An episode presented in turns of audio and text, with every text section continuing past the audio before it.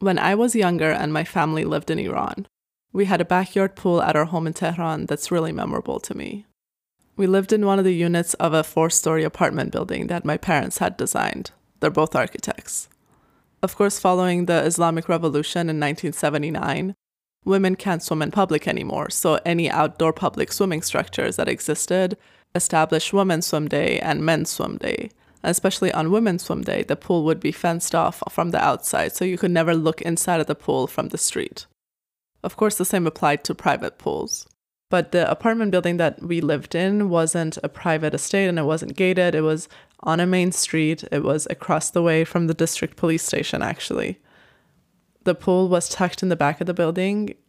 You would enter it via this white travertine staircase that you would step into from the garage that was underneath the building. The whole backyard area was white travertine, which had this rough finish, like a hammer technique so that you wouldn't slip as you ran around the pool barefoot. The actual pool was a deep cobalt blue. All the way around it was a one meter wide ledge where you would lay down under the sun, you would tan. And between the backyard and the district police station, there was just a private lot that was a garden with like a one story structure. So there was no vertical barriers between the pool and the police station. So I remember as we would be playing around in the pool, every cannonball was charged with the intrigue of, oh, can the police see us? At least for me in my little kid brain, I was like, oh, are we going to be caught? I mean, we were never caught. And, and I think that this mundane day to day rule breaking is very common to most people's lives in Iran. And my parents spent a lot of hours in the summers with the rest of our neighbors in the building who shared the pool with us, eating and drinking by the water. And somehow that space was very enchanting to me. And I can never liken it to the backyard pools that I've experienced since in single family homes in North America, either in LA or in Vancouver.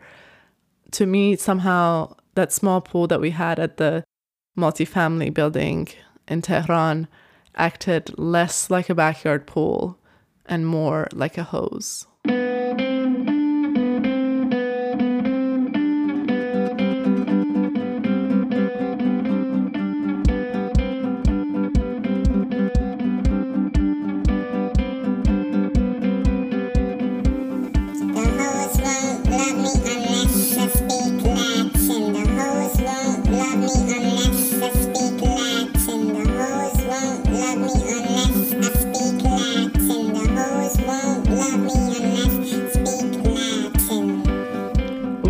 To Full Howz.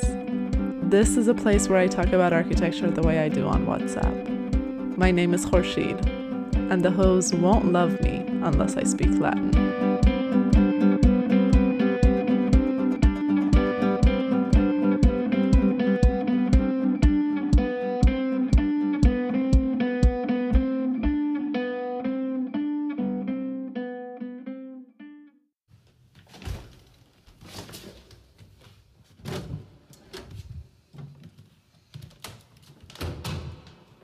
Hose is a shallow pool on the central axis of the courtyard in an Iranian courtyard house. The courtyard house is a residential typology that is common to the hot arid regions in Iran. The earliest examples of the courtyard house date back to 3000 BC in the Middle East, but the historic ones that remain today were constructed between the 16th and the 20th centuries. As a typology, the courtyard house is remarkably legible and consistent, an impossibly high performing residential space in a very tough climate. The courtyard house is inherently introverted, is comprised of an interior courtyard, around which a thick band of rooms and corridors forms an intricate network of public and private spaces. To enter the house is to permeate the membrane of rooms from a far corner through a sinuous procession that penetrates the domestic realm to arrive at the hose at the heart of the house.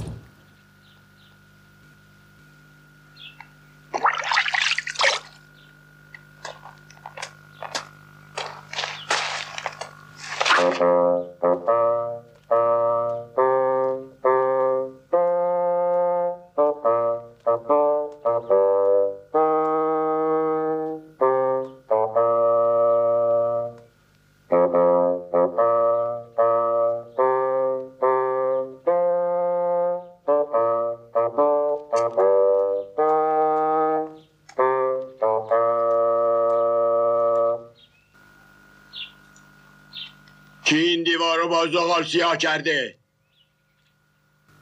گفتم کی این دیوار رو با زغال کثیف کرده It is really hot outside, but you're almost at the house. All right, so as you're walking along the main street, there's going to be cars whizzing by. You're going to take a right at the alley. This part's going to be pedestrian only. You step inside the alley. It's super winding, it's super narrow, it's lined on both sides by tall blank walls with no windows. So, this is going to be a relief. You're in the shade. So, just keep walking. You're not going to be able to see anything, but behind these walls is the hidden domestic world of the back to back courtyard houses. These houses that are packed so densely together that the outer walls of the perimeter rooms are the demising walls of the houses next door. But you can't see any of that yet. All right, so you keep walking. Eventually, you'll reach a part of the wall that's going to be the facade is going to be more ceremonial and ornate, and there's going to be a little niche in the wall with a front door. So just step up to the door, um, use the knocker to knock, and just sit in the shade of the entrance niche and wait. She'll open the door. Maybe just hit the buzzer. دارم میام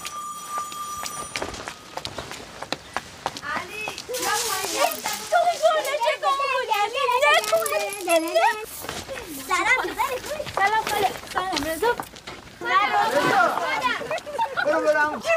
سلام علیکم عروس خانم اینو فقط بگیر که چروک نشه چی میگه میگه نون پنیر رو بردم دختر تا رو بردم نون پنیر فرش حسیر کماج شیر کماج Just step into the vestibule, don't be shy. This is the hashti. You can tell by the name it is the plan of the room is octagonal.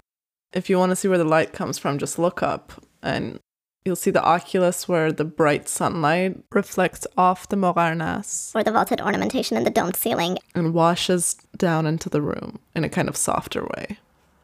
She's going to lead you to the inside of the house, so just follow her. You're going to walk into a corridor. It's going to be a very corrugated passage. It's going to fold in on itself many times. It's going to create all these chicanes. A chicane being a curve in the passage that is added by design to slow you down or to make passage difficult, but in this case, is to block you from seeing deep into the private quarters of the house. So just follow her. You're going to walk through the corridor, and in the last turn, you're going to be smacked dead in the face with bright sunlight from the central courtyard. Just take a second so your eyes can adjust. All right, so you should be able to see sunlight flickering on the water in the hose. The hose lined by garden patches with pomegranate trees. You're in the courtyard. The courtyard is often rectangular and oriented on a north south axis. It's typically occupied by members of an extended family, though in some cases the residents are a group of tenants who are not related but are tied together by the shared courtyard, much like an extended family. Due to extreme temperature difference, the residents of the courtyard house inhabit different rooms at different times of the day and in different seasons. In the summer, for example, maximum thermal comfort can be achieved in the rooms on the south side of the courtyard facing north, as they are the most comfortable due to minimum absorption of radiation and maximum ventilation and passive cooling. The shallow depth of water in the hose contributes to the passive cooling of the courtyard through convective breezes and added humidity. There's a spatial vocabulary that all courtyard houses consistently deploy. The rooms are often named according to the number of apertures they have facing the courtyard. These apertures are called dar panjare, or door window. A room can be a dodari, sedari, or panjdari, meaning two door, three door, or five door. The apertures are not actually doors, though. They're floor length double swing casement windows. They're the only windows in the house and they face the courtyard. There are none facing the outside. You open them to ventilate the rooms from the courtyard, but one cannot enter or exit the rooms through them. Firstly, because the rooms are elevated several feet above the courtyard, which itself is a few feet sunken below the street level. This means none of the room open directly to the courtyard, but rather adjoining each room on one or both sides is a short access corridor. The access room, or the kafshkan, punctuates the entry sequence of each room by creating a threshold. To enter each room, one could climb a few steps up from the courtyard and into the kafshkan, take off one's shoes, and enter the room. The access room has doors on both sides, stitching together the enfilade.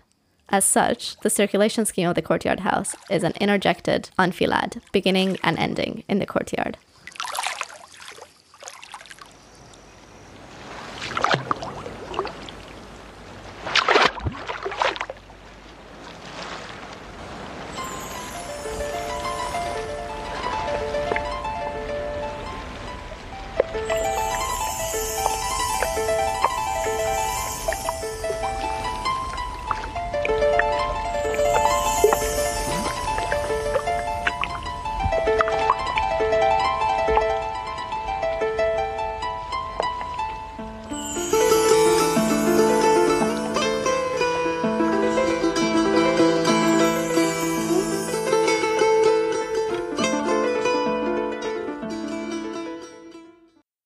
Feel a cool breeze on your face. You watch as it makes ripples in the water in the hose, playing with the reflection of the building.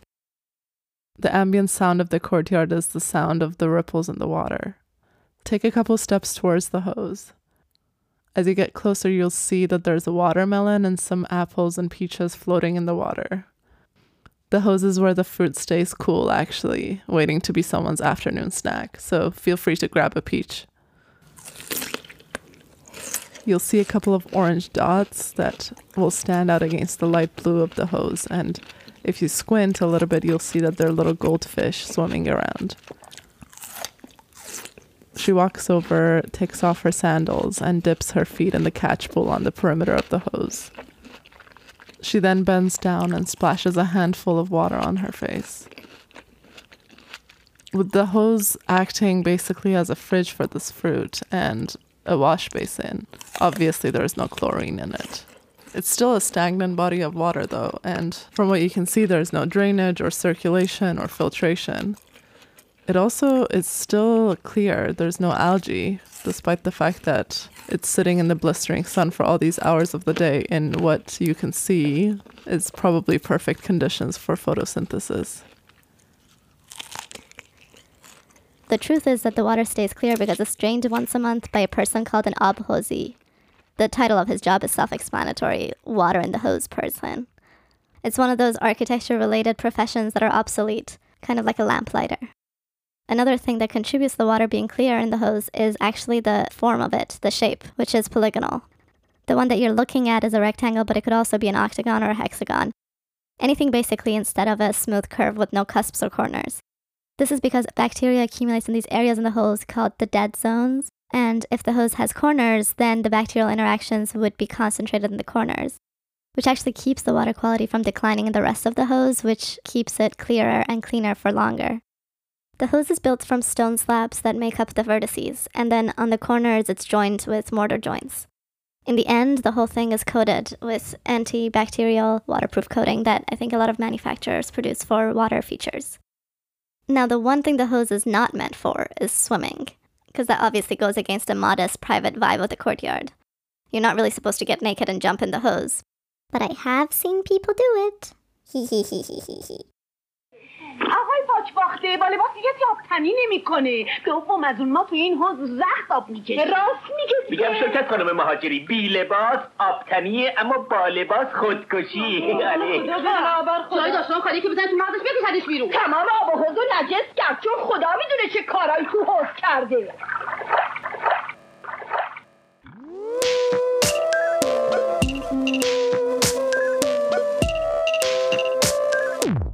Like the one that I told you that's my favorite. That one it was such a like experience going in it. So it's called Temple of Anahita and then Anahita is like a goddess of water. It's located in the south of Iran in Fars province. It's very close to Shiraz.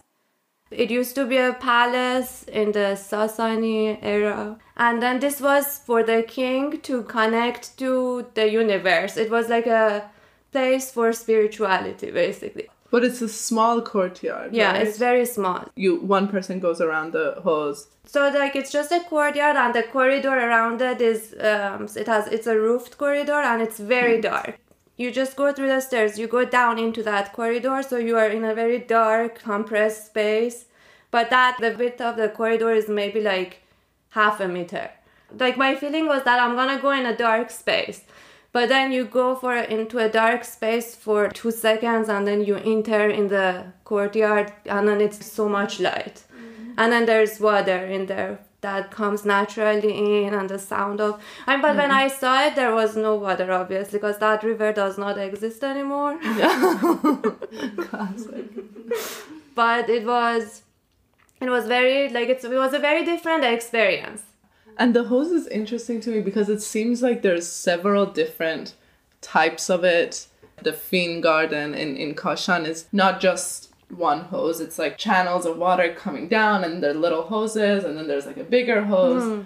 to me, another type is the reflecting pool, Uh-huh. which is at the palaces, the giant ones, Yes, you know, like yes. Sutun. Yeah. The one that's supposed to be to reflect the architecture in the water to make it more grand. Mm-hmm. So it's a giant reflecting pool, and usually the proportions of it are based on the proportion of the building to be able to see all of the building into in the water. And then to me, the separate thing is the hose in a courtyard Yes. um, that's at the at the homes, like at a smaller scale. Mm-hmm, That's somewhere that people can sit around, or I don't know. Yeah. To me, the biggest part of it is the social aspect of the hose. Yes. But then I and like you know these courtyard houses they were not designed like for a single family. They are so big that they were designed for like also the extended family, like the grandmother, the uncle, the aunt or whatever. Like they all lived in that place for ceremonies or occasions like the Nowruz. They would do the ruhozi. So it had three characteristics in the Iranian courtyard houses. It, it is functional as if it's in Yazd, it does the cooling. It is also a spiritual thing because it's like a little paradise. It's like the lost paradise in the desert, but then you have it in the courtyard. And it is also social. So the hose that's in the courtyard like unifies all the programs that exist in that house too. Yes, and in the in the movies that I was using as examples, like in Mehman Maman, which is Mother's Guest, which is this movie that I always loved so much. The the movie is set in Tehran. It's one of those houses, and one family lives in one part of the house, and there's other families. And the mother has guests from either like from abroad or some like somebody that you would want to look good in front of. The family, the mother doesn't have so much money, but the story of the movie is everybody kind of scrapping together this fancy dinner for the guests that are coming over. All everybody that's contributing to the big dinner production is the people that live in different parts of the house, and the unifying thing is the courtyard and the hose. And then at some point, because the hose has goldfish in it, mm-hmm. it was originally to eat the algae. So in this hose, they would keep the goldfish. And in the middle of this like big production of the dinner, somebody, one of the neighbors' cats, grabs one of the gold goldfish, and the goldfish is bleeding. so they get one of the neighbors from the courtyard house is like a doctor, and they like bring him, and he's stitching the goldfish.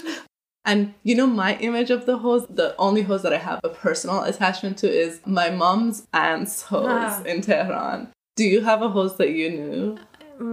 In my family, no. So I have friends who have like one of these traditional courtyard houses in Yazd and they renovated it recently and it's now like a guest house. But the, the one that I like that is a guest house that also has a house is house in Kashan. I don't know. Oh, I haven't been. Kashan is the is is a is a religious city right Yeah. now. This guest house, they've renovated it so well, and then like in the house in the center, when we entered, there were goldfishes, there were watermelons, there were fruit in there. But now I also think because it's so restricted like now in Iran and the government and whatever. These courtyard houses and this house does another thing too now. It people can't see inside from outside. So it provides a kind of public freedom for the people who are inside that guest house. So we are in the most religious city, not the most, but like maybe the second most religious city in Iran. And we are in this guest house, and because it's a courtyard and nobody can in- see inside, and like we were friends with the owner, they knew where to get wine, so we get wine and sit around the house. You got wine in Kashan? But then the fact that you can do that, it like in a guest house in Kashan, I, I think it's because that courtyard also gives privacy, but then now in a different way. It gives privacy, but it allows for some freedom too. I actually have a friend who lives in a courtyard house in Tehran who's a photographer.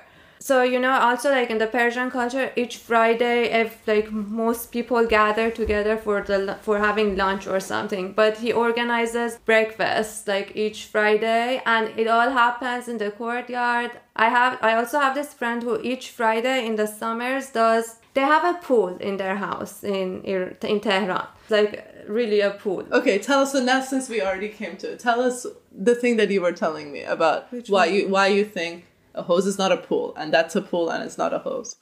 The pools that I've been to, or the pool parties that I've been to in Iran, they've been in these mansions in Lavasun. And that's like, um, I don't know, an hour away from the city center in North, Tehran. right? Yeah, and north. And these people who have these uh, houses or mansions in Lavasun, like they are, it's their second home. It's their summer house, basically. And they usually go when it's the pollution is really bad in Tehran. They go there, or when it's summer and they want some cooler weather, they go there. They are usually surrounded by really high trees. Yeah. Like the picture that I sent you, like that's a friend's house that the pool is surrounded just by really high trees in the in a corner or it's located on a hill. And they these uh, houses were built after the revolution so they have a very different design to them based on the needs of the client which is usually a party house. The houses in Shemshak or Lavasun are party houses. And then the pool there so is different for me because when you even when you're building it you're thinking of it like this. You're not thinking of it like oh a place that connects everybody or a place that uh, like the the position of it in the plan for example is not based on any of these reasons. It's only based on the reason that like the, where the visual access is less you know? These pools are like I'm not there's nice. Like I I love going to Lavasun to these pool parties. But it's because I wanna get away from all these uh, contradictions in Tehran, you know? Like Lavasun doesn't even feel like Can you tell Iran. us, can you explain what it's like to go to a pool party in Lavasun? I've never been. So it is would ha- stressful. Wait, say from the beginning. from leaving Tehran, how does So when you and your friends go, how do you guys do? it? The times that I've been is usually it's usually on Fridays because the weekend in Iran is like Thursday and Friday. Usually it was a big feast for lunch too. So the way we planned it was like okay, we go we take five cars from Tehran, all five cars have five people in it. And then we had to prepare for because we had to take alcohol or whatever we want from Tehran with ourselves. So a car would go first without any of these things in the car. So if they saw that the police was stopping in places, they would let tell it like the cars coming up before them, so they'd know and they'd get away, they get rid of the alcohol or they just wait. So and then uh, we get there and it starts very relaxed. So some people are reading books and but then it the part is that i've been there like in tehran especially in lavason like people are more i don't know they're it's like going to a club in new york. It's the, i don't know like you don't expect that to be you don't expect to have that kind of thing in lavasun but it happens. But then the thing is that all these same people go again to another person's pool ne- the next week. So these 20 people are just moving from this pool to another pool to you know what i mean? That's the but then they also do it to get away from tehran and to get away from i'm telling you like i i would go because i wanted to feel a bit normal being there you know but then the pool maybe also gave it was maybe spiritual too i don't know you know because i would go there to feel better or to do some meditation being outside of the craziness that's happening in the capital but uh, but also it was the socialness of it, it it's not like ruhozi you know. Ruhozi is a more as a theater on the hose but this pool parties like the socialness is just drinking and gossiping basically. There's no s- performance. no there is no performance or the socialness of it is like the socialness of going to a club basically you know? It's maybe for me it was spiritual because i was like i want to see some trees i want to be outside of the pollution i want to feel like i'm not even in iran but not, not many other people felt that they were just going there for the party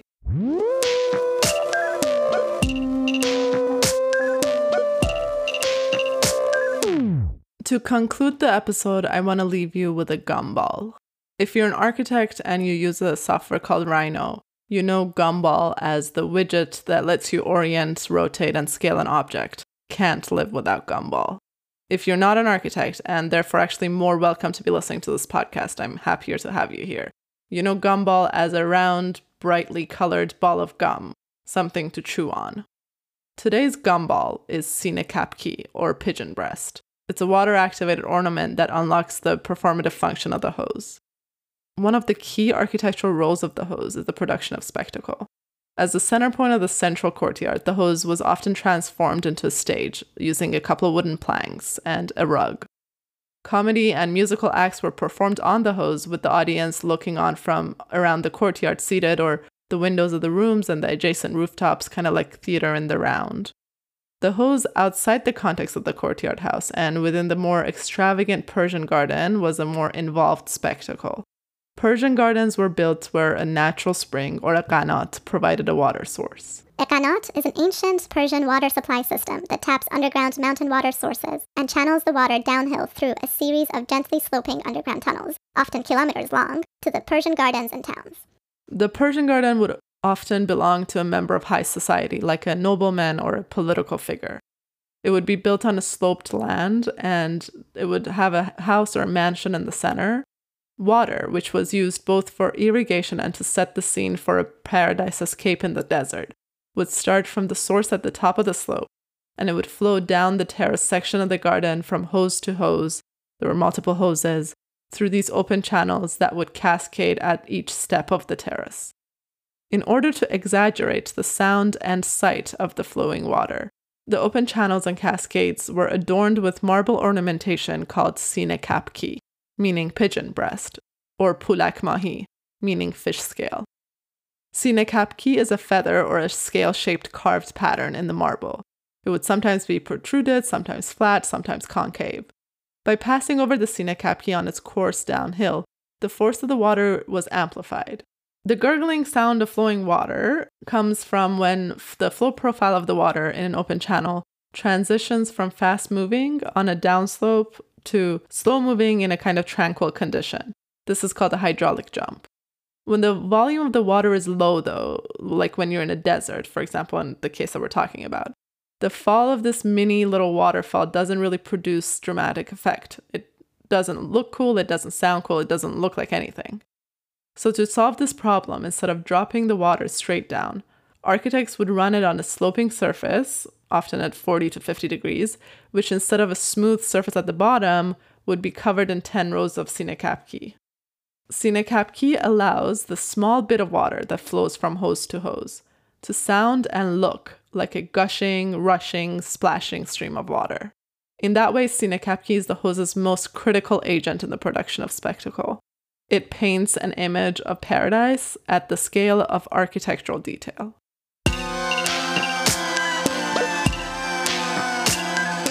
That's it. Thanks to our Mehmoon and to Mariana Gonzalez, Sarah Shapiro, Ben Bromberg, and Daniel Hader Mota for their support of the episode. Our cover art is by Yu Chao Guo, and our transition music is by Lucas Wynn. The Full Howz theme song is by Kehan Kaser from the album Nilgai Dreaming. You can find visual material for the episode on Instagram at Full Howz. That's at F U L L H O W Z. If you like what you hear, leave us a review and a rating wherever you listen to this podcast. Thanks for listening. Bye.